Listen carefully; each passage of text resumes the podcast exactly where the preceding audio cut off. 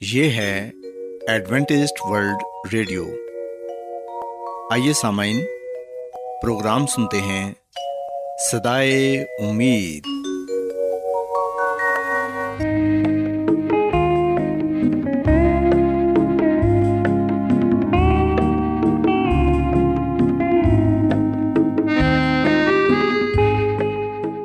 سامعین، پروگرام سدائے امید کے ساتھ میں آپ کی میزبان فرا سلیم اور صادق عبداللہ خان آپ کی خدمت میں حاضر ہیں۔ ہماری طرف سے آپ تمام سامعین کی خدمت میں اداب سامعین امید کرتے ہیں کہ آپ سب خدا تعالیٰ کے فضل و کرم سے خیریت سے ہیں۔ اور ہماری یہ دعا ہے کہ آپ جہاں کہیں بھی رہیں خدا مند خدا آپ کے ساتھ ہوں اور آپ کی حفاظت اور رہنمائی کریں۔ سامعین اس سے پہلے کہ آج کے پروگرام کو شروع کیا جائے آئیے پہلے پروگرام کی تفصیل سن لیں۔ پروگرام کا آغاز ایک گیت سے ہوگا اور اس کے بعد خاندانی طرز زندگی کا پروگرام فیملی لائف اسٹائل آپ کی خدمت میں پیش کیا جائے گا۔ اور سمعین پروگرام کے آخر میں خدا تعالیٰ کے پاکلام سے پیغام پیش کیا جائے گا۔ تو سامعین، آئیے آغاز اس خوبصورت گیت سے کرتے ہیں۔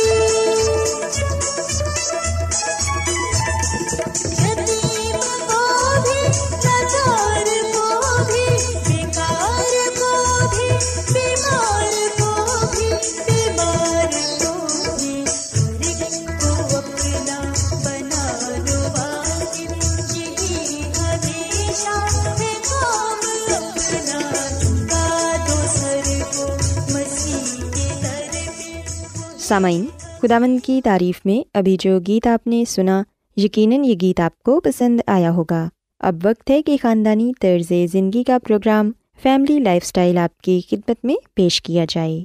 سامعین، آج کے پروگرام میں میں جس موضوع پر بات کروں گی، وہ ہے مشترکہ خاندانی نظام اور بدلتے وقت کے تقاضے۔ سامعین، ہم دیکھتے ہیں کہ پچھلے وقتوں میں کم و پیش ہر جگہ اور ہر سطح پر مشترکہ خاندانی نظام رائج تھا۔ گھر کے بڑے بوڑھے اور ان کی تمام اولادیں آپس میں مل جل کر رہتی تھیں۔ عموماً خاندان کے بڑے سربراہ کا بے پناہ احترام کیا جاتا تھا اور انہیں کی کہی ہوئی بات کو پتھر پر لکیر تصور کیا جاتا تھا۔ تمام لوگ ایک ہی دسترخوان پر بیٹھ کر کھانا کھاتے تھے۔ رشتوں کا احترام اور اقتدار کی مکمل پاسداری کی جاتی تھی۔ اس وقت عام طور سے گھر میں کمانے والا بھی ایک آدھ فرد ہی ہوا کرتا تھا۔ لیکن جوں جو وقت گزرتا گیا اقتدار اور احترام کی جگہ روپے پیسے نے لے لی۔ یہ بات نہیں کہ اس وقت پیسے کی ضرورت اور اہمیت نہیں تھی، مگر اب ہوا یہ ہے کہ ایک مقابلے بازی کی فضا فروغ پانے لگی ہے۔ ہر کوئی اس کوشش میں لگ گیا ہے کہ کسی نہ کسی طرح کم عمری میں ہی دوسروں پر سبقت لے جائے۔ اور اگر دیکھا جائے تو یہ افراد کا بنیادی حق بھی ہے کہ وہ اپنی زندگی کو آرام دہ اور پرسکون بنانے کے لیے کوشاں رہیں۔ اور نئے زمانے کے مطابق قدم سے قدم ملا کر چل سکیں۔ مگر اس طرح کی ذہنتوں اور مزاجوں کے ساتھ مشترکہ خاندانی نظام میں رہنا اب کوئی آسان کام نہیں رہا۔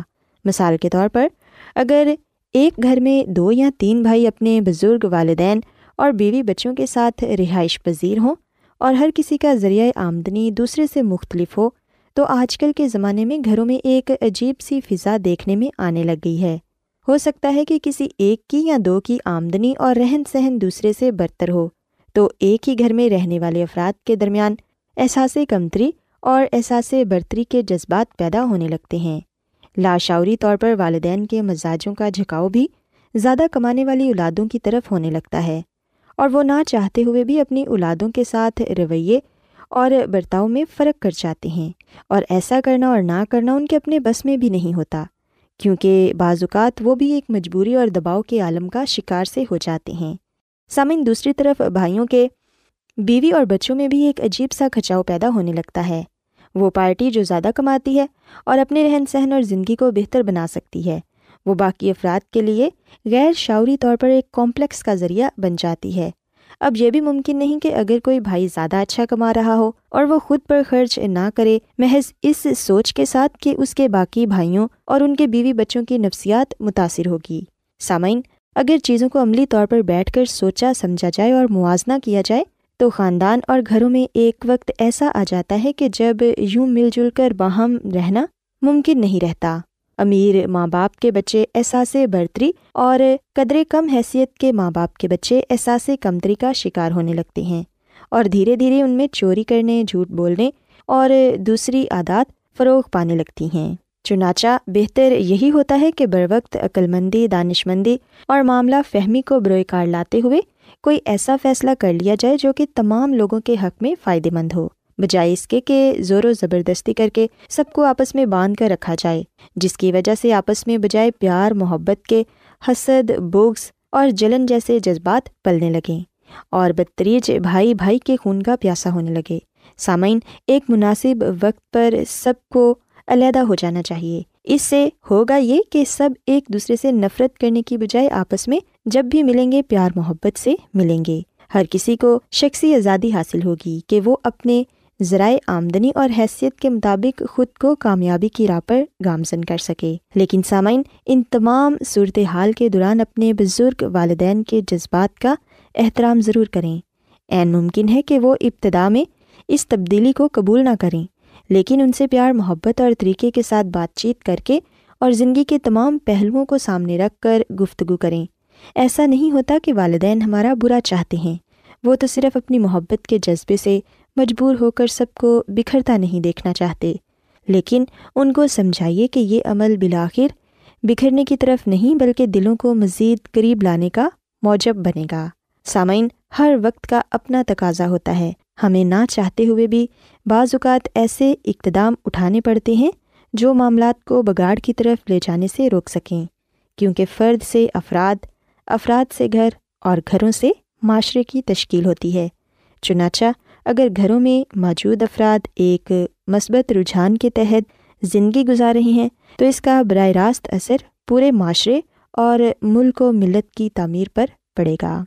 سسامین میں امید کرتی ہوں کہ آپ کو آج کا پروگرام پسند آیا ہوگا اور آج کے پروگرام سے آپ نے یقیناً بہت سی مفید باتیں بھی سیکھی ہوں گی۔ میری یہ دعا ہے کہ خدا مند خدا آپ سب کے ساتھ ہوں اور آپ کو اور آپ کے خاندان کو اپنی بہت سی برکتوں سے نوازیں۔ کیا آپ بائبل کی مقدس پیشن گوئیوں اور نبوتوں کے سربستہ رازوں کو معلوم کرنا پسند کریں گے؟ کیا آپ دنیا کے ایسے رجحانات کے باعث پریشان ہیں جو گہری طریقے کا اشارہ دیتے ہیں؟ ایڈوینٹسڈ ورلڈ ریڈیو سنتے رہیے جو آپ سب کے لیے صدائے امید ہے۔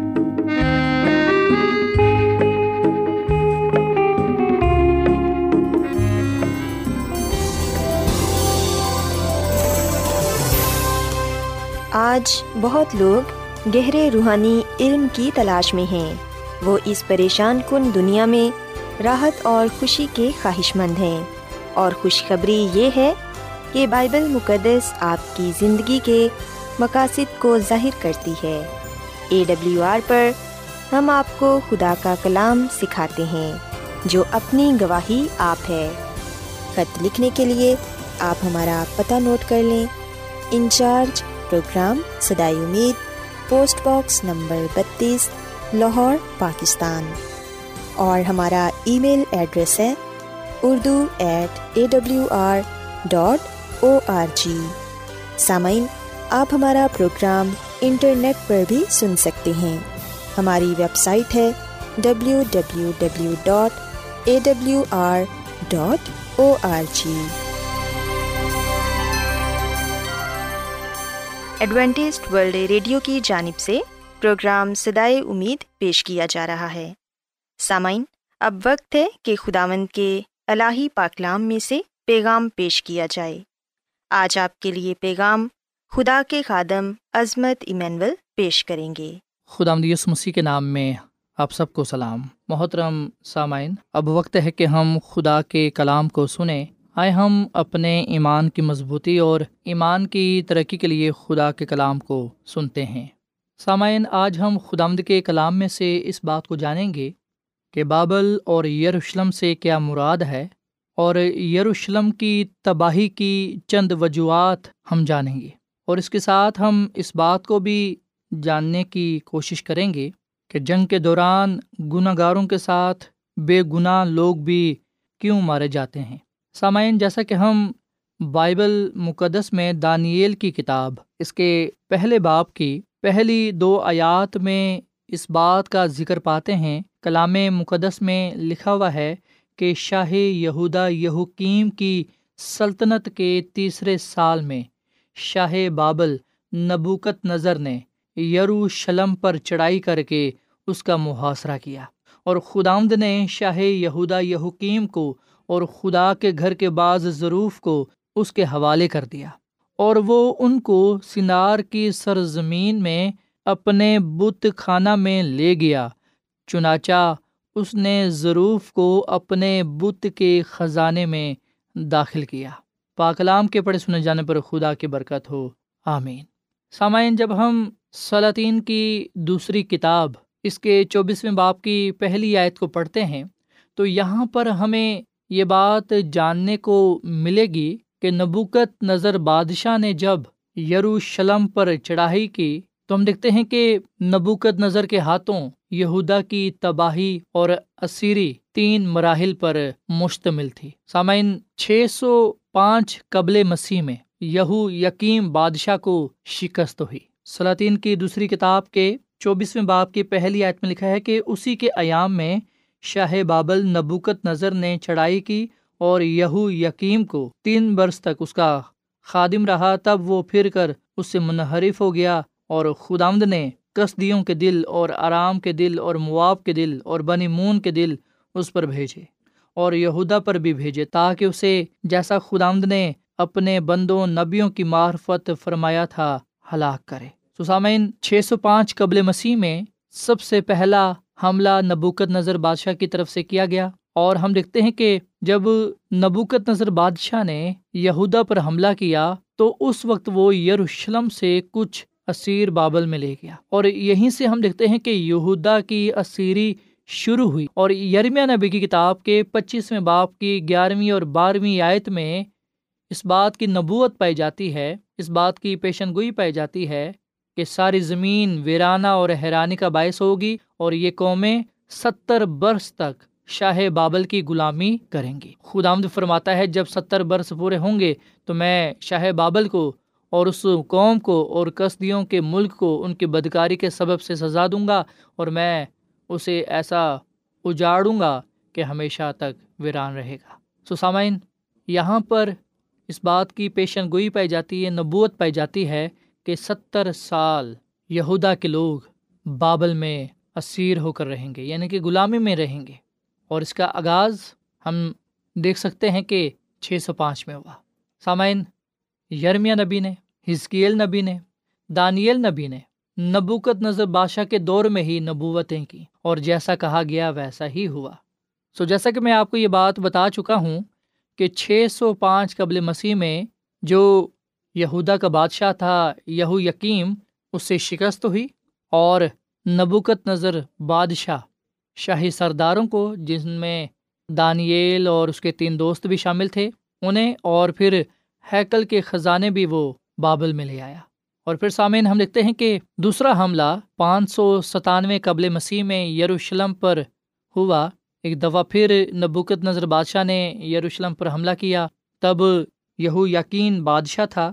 اور سلاطین کی دوسری کتاب کے چوبیسویں باپ کی آٹھ آیت میں ہم اس بات کا ذکر پاتے ہیں۔ اور پھر کلام مقدس میں یہ بھی لکھا ہوا ہے، اس کی دسویں آیت میں کہ اس وقت شاہ بابل نبوکت نظر کے خادموں نے یروشلم کی اور شہر کا محاصرہ کیا۔ اور سامعین، میں یہاں پر آپ کو یہ بھی بات بتاتا چلوں کہ چاہے وہ یہودا کا بادشاہ یہو یقیم ہو یا یہودا کا یہ بادشاہ یہو یقین، کلام مقدس میں لکھا ہے کہ جو جو اس کے باپ نے کیا تھا، اس کے مطابق اس نے بھی خداوند کی نظر میں بدی کی۔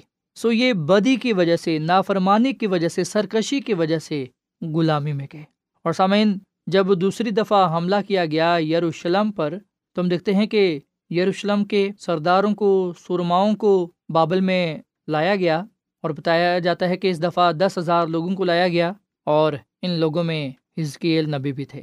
پھر سامن ہم سلاطین کی دوسری کتاب اس کے چوبیسویں باپ کی اٹھارہویں اعتا بیسویں تک اس بات کا ذکر پاتے ہیں کہ جب صدقیہ بادشاہ سلطنت کرنے لگا تو وہ اکیس برس کا تھا۔ اس نے گیارہ برس یروشلم میں سلطنت کی۔ سو یاد رکھیے گا کہ پانچ سو چھیاسی قبل مسیح میں بابلیوں نے آخری بار یروشلم پر حملہ کیا اور شہر کو، ہیکل کو نیست کر دیا۔ جلا دیا اور کچھ چند غریب لوگوں کو وہ وہاں سے بابل میں لے آئے۔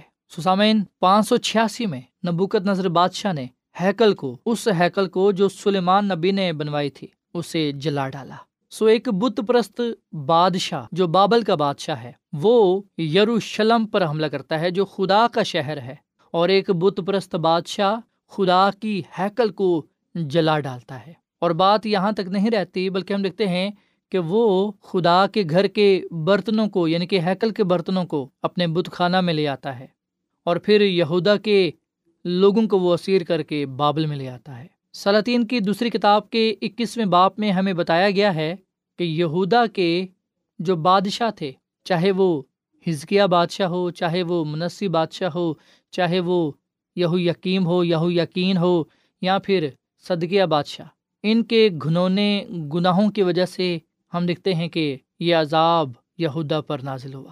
سامعین، لوگوں نے مکمل طور پر اپنے آپ کو خدا سے علیحدہ کر لیا تھا، اپنے آپ کو خدا سے جدا کر لیا تھا اور لوگوں نے خدا کے خلاف نفرت انگیز کام یہاں تک کیے کہ کلام مقدس میں لکھا ہوا ہے اور یہ بات ہم ہسکیل کی کتاب اس کے آٹھویں باپ کی تیرہویں اعتا اٹھارہویں تک اس بات کا ذکر پاتے ہیں کہ کس طرح انہوں نے خداوند کے حضور نفرت انگیز کام کی۔ لکھا ہے کہ تب اس نے مجھے فرمایا کہ اے ادمزاد کیا تو نے دیکھا کہ بنی اسرائیل کے سب بزرگ تاریکی میں یعنی اپنی منقش کاشانوں میں کیا کرتے ہیں؟ کیونکہ وہ کہتے ہیں کہ خداوند ہم کو نہیں دیکھتا۔ خداوند نے ملک کو چھوڑ دیا ہے اور اس نے مجھے یہ بھی فرمایا کہ تو نے ابھی ان سے بھی بڑی مکروات جو وہ کرتے ہیں دیکھے گا۔ تب وہ مجھے خداوند کے گھر کے شمالی پھاٹک پر لایا اور کیا دیکھتا ہوں کہ وہاں عورتیں بیٹھی تیموز پر نوحا کر رہی ہیں۔ سامن، یہ ایک دیوتا ہے، ایک بت ہے جس پر وہ نوحا کر رہی ہیں۔ تب اس نے مجھے فرمایا کہ اے ادمزاد تو نے یہ دیکھا ہے، تو ابھی ان سے بھی بڑی مکروہات دیکھے گا۔ پھر وہ مجھے خداوند کے گھر کے اندرونی صحن میں لے گیا اور کیا دیکھتا ہوں کہ ہیکل کے دروازے پر آستانہ اور مذبح کے درمیان تقریباً پچاس شخص ہیں جن کی پیٹھ خداوند کی ہیکل کی طرف ہے اور ان کے منہ مشرق کی طرف ہیں اور مشرق کا رخ کر کے آفتاب کو سجدہ کر رہے ہیں۔ سامعین، یہاں پر ہم دیکھ سکتے ہیں کہ کس طرح خدا کی ہیکل میں ہی بت پرستی کے کام ہو رہے ہیں، نفرت انگیز کام ہو رہے ہیں۔ یہاں پر بھی ہم دیکھتے ہیں کہ سنڈے ورشی پر پائے جاتے ہیں جو سورج کی عبادت کر رہے ہیں۔ سو نافرمانی کی وجہ سے گھنونے کاموں کی وجہ سے، سرکشی کی وجہ سے ہم دیکھتے ہیں کہ یہودا پر یہ عذاب آیا۔ یہودا ستر سال بابل کی غلامی میں چلے گئے۔ سو سامعین چھ سو چھ قبل مسیح سے لے کر پانچ سو چھتیس قبل مسیح تک بابل نے حکومت کی۔ نبوکت نصر بادشاہ جدید بابلی سلطنت کے دور حکومت کا ایک طاقتور بادشاہ تھا، جس نے چھ سو چھ قبل مسیح سے لے کر تین سو چھتیس تک بابل پر سلطنت کی۔ بابل کے بادشاہ نبو پلاسر جو چھ سو چھبیس سے چھ سو بارہ قبل مسیح میں، اس نے اسور کی باقیات کو کچل دیا اور نئے بیبلون یعنی کہ نئے بابل کی سلطنت کا بانی بن گیا۔ اس کا بیٹا نبوکت نظر بادشاہ بابل کو اپنے سنہری دور میں لے آیا۔ سامعین، یہودا کے لیے بابلیوں کی اسیری ٹل سکتی تھی۔ یرم نبی کی بدولت خدا پہلے ہی لوگوں سے اپنی طرف رجوع لانے کی درخواست کر چکا تھا۔ اگر وہ اپنی راہ سے پھر جاتے تو اس سزا سے بچ سکتے تھے۔ پر ہم دیکھتے ہیں کہ انہوں نے خدا کی آواز کو، خدا کی شریعت کو نظر انداز کر دیا۔ انہوں نے نافرمانی کی۔ سامعین، اب یہاں پر یہ سوال پیدا ہوتا ہے کہ یروشلم جو خدا کا گھر ہے، خدا کا شہر ہے اور بابل جو جھوٹ اور فریب کا گھر ہے، گناہ کا گھر جس کے لغوی معنی اختلاف ہے، ابتری ہے، ہم لکھتے ہیں کہ وہ اس پر قابض ہوا۔ سامعین، جب ہم ان باتوں پر غور کرتے ہیں، تو مت یہ خیال کریں کہ شاید خدا کے اختیار میں نہیں تھا، خدا کے کنٹرول میں نہیں تھا۔ بلکہ سامنے یاد رکھیں کہ یہ خدا ہی تھا جو نبوکت نظر بادشاہ کو جو بابل کا بادشاہ ہے، اسے یہودا پر لے آیا۔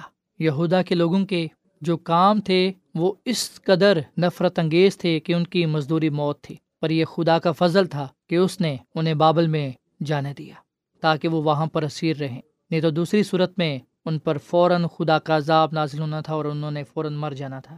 سامعین، آپ سوال کر سکتے ہیں کہ گناہ گاروں کے ساتھ ساتھ بے گناہ لوگ کیوں مارے گئے؟ کیوں انہیں مصیبت سے گزرنا پڑا؟ کیوں انہیں اسیر کیا گیا؟ سامعین، اس سوال کا جواب یہ ہے کہ اس دنیا میں زندگی کے واقعات انصاف پر مبنی نہیں ہیں۔ اسی لیے ہمیں نئی دنیا کی امید اور اس کا انتظار کرنا چاہیے۔ تب تک بے گناہ لوگ گناہ گاروں کے ساتھ حالات کی چکی میں پستے رہیں گے جب تک کہ مسیح یسو کی دوسری آمد ہو نہیں جاتی۔ سامن کبھی بھی خدا کے اختیار سے حالات بے قابو نہیں ہوئے۔ ایک وقت آئے گا کہ جب خدا سب کچھ بدل دے گا۔ یاد رکھیں کہ دانیل اور اس کے ساتھیوں کو خدا ہی نے ان کے حالات میں اس طرح سے سنبھالا کہ وہ نہ صرف اپنے لیے بلکہ اس ساری قوم کے لیے بھی باعث برکت ٹھہرے۔ سوائے سامن جب ہم یہ دیکھتے ہیں کہ یہودا کے گناہ کی وجہ سے وہ سیر کر کے بابل میں لائے گئے، ستر سال غلامی میں رہے، آج ہم اس بات کو جان لیں کہ گناہ کی وجہ سے ہم بھی گناہ کی قید میں چلے جاتے ہیں، شیطان کے قبضے میں چلے جاتے ہیں، پر خدا نجات کی راہ ہمارے لیے تیار کرتا ہے۔ وہ ہمیں بتاتا ہے کہ جو کوئی بھی مسیح یسو پر ایمان لائے گا، وہ ہلاک نہیں ہوگا، بلکہ وہ ہمیشہ کی زندگی کو پائے گا۔ آئے ہم مسیح یسو کو اپنا نجات رہندہ قبول کریں، اپنے گناہوں کے قرار کریں خداون سے اپنے گناہوں کی معافی مانگیں، خداوند اپنے فضل سے ہمیں بچا لے گا۔ سو ہم وہ غلطی، وہ گناہ نہ کریں جو یہودا کے لوگوں نے کیا۔ بلکہ ہم گناہ سے باز آئیں، گناہ کی راہ کو ترک کریں تاکہ ہم سزا سے بچ جائیں۔ خدا کسی کی بھی ہلاکت نہیں چاہتا، بلکہ وہ سب کی توبہ تک نو بچاتا ہے۔ آئے ہم توبہ کر کے، خدا کے حکموں پر عمل کر کے گناہ سے بچ جائیں اور خدا کی نزدیکی کو پائیں۔ خدا گناہ سے نفرت کرتا ہے، پر وہ گناہ گار سے پیار کرتا ہے۔ جب ہم اس کے پاس آتے ہیں تو وہ ہمیں تھام لیتا ہے اور ہمارے گناہوں کو بخش دیتا ہے اور ہمیں نجات عطا کرتا ہے۔ آئے ہم، توبہ کریں، خدا کی طرف رجوع لائیں تاکہ ہم گناہ کے غضب سے بچ جائیں۔ خدا مند ہمیں اس کلام کے وسیلے سے برکت دے۔ آئیے سامن ہم دعا کریں۔ اے زمین اور آسمان کے خدا، ہم تیرا شکر ادا کرتے ہیں۔ تیری تعریف کرتے ہیں، تو جو بھلا خدا ہے، تیری شفقت ابدی ہے، تیرا پیار نرالا ہے۔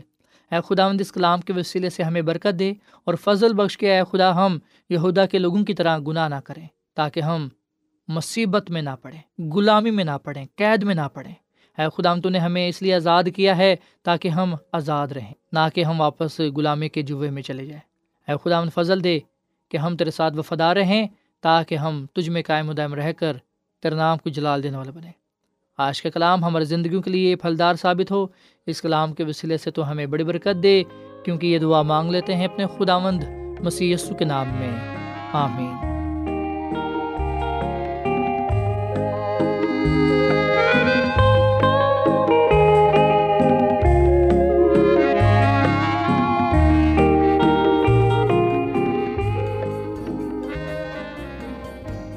روزانہ ایڈوینٹسٹ ورلڈ ریڈیو چوبیس گھنٹے کا پروگرام جنوبی ایشیا کے لیے اردو، انگریزی، پنجابی، پشتو، سندھی اور بہت سی زبانوں میں پیش کرتا ہے۔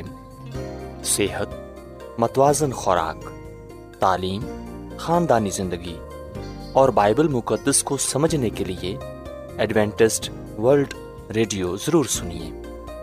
یہ ریڈیو آپ کی فکر کرتا ہے۔ ایڈوینٹسٹ ورلڈ ریڈیو کی جانب سے پروگرام سدائے امید نشر کیا جا رہا تھا۔ امید کرتے ہیں کہ آج کا پروگرام آپ کو پسند آیا ہوگا۔ سامعین اپنی دعائیا درخواست اور بائبل مقدس کو مزید جاننے کے لیے آپ ہمیں اس نمبر پر واٹس ایپ کریں۔ نمبر نوٹ کر لیں۔ Zero zero one seven four seven two eight one two eight four nine یا پھر plus one seven four seven two eight one two eight four nine سامعین، آپ ہمارے پروگرام انٹرنیٹ پر بھی سن سکتے ہیں۔ ہماری ویب سائٹ ہے W W W dot A W R dot O R G کل اسی وقت اور اسی فریکوینسی پر دوبارہ آپ سے ملاقات ہوگی۔ اب اپنی میزبان فرا سلیم اور صادق عبداللہ خان کو اجازت دیں۔ خدا حافظ۔